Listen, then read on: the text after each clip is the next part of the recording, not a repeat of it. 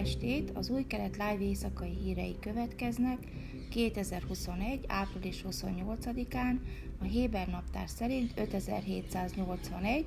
ijár 16-án, Ómer 31.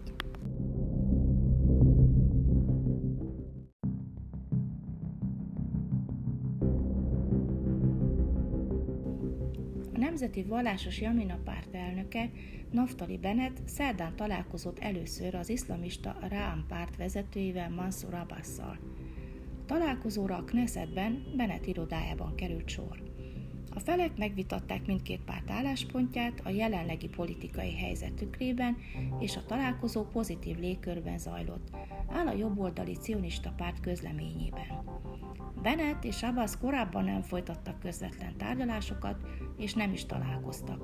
A Yamina vezetője azt követően egyezett vele, hogy felvegye a kapcsolatot Abbasszal, hogy a közösségi médiában olyan fotók jelentek meg, amelyeken a Rám vezetője egy találkozó során a Likud tisztviselőivel átöleli Yariv Levin Knesset elnököt, Kezetraz Amir Ohana közbiztonsági miniszterrel és Miri Regev közlekedési miniszterrel. A március 23-ai választások előtt Bennett azt ígérte, hogy nem fog kormányt alakítani az iszlamista párt támogatásával, és ugyanezt követelte Benjamin Netanyahu miniszterelnöktől is. Az Abbasszal folytatott találkozóját követően Bennett találkozott az Új Remény vezetőjével, Gideon Száral. Bennett a Netanyahuval zajló jobboldali kormányalakítás erőfeszítései mellett a miniszterelnök leváltásáért küzdő úgynevezett változásblokkal is tárgyalásokat folytat. A miniszterelnöknek május 4-én jár le a kormányalakításra kijelölt határideje, és amennyiben kudarcot vall, a másik oldalon Bennett és Jair Lapid azt tervezi, hogy bejelenti Rivlin elnöknek egy alternatív egységkormány tervét.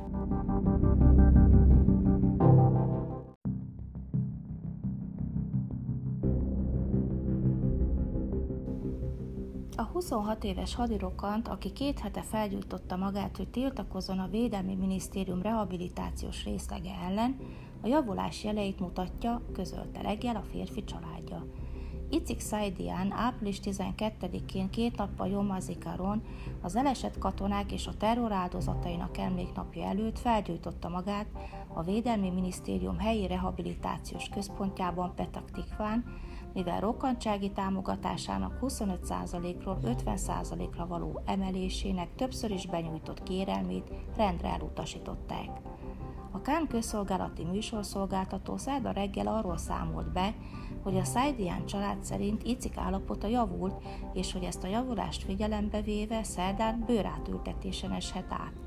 A művelethez jelentős mennyiségű vérre lesz szükség, közölte a család, és arra kérte a lakosságot, hogy jelentkezzen véradásra a Ramat Gan és Shiba orvosi központban, ahol Icciket kezelik. A Kán szerint Benny Gantz védelmi miniszter délután meglátogatta a családot a kórházban. A látogatás során tfilit kötött és imádkozott Iccik felépüléséért, majd maga is csatlakozott ahhoz a több száz izraelihez, akik a Szaidian család kérésének eleget téve véradásra jelentkeztek.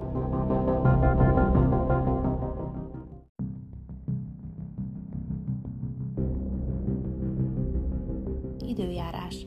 Csütörtökön emelkedik a hőmérséklet. Jeruzsálemben 30, Hajfán 23, Aszdodban 26 és Tel Avivban 27 fokra lehet számítani.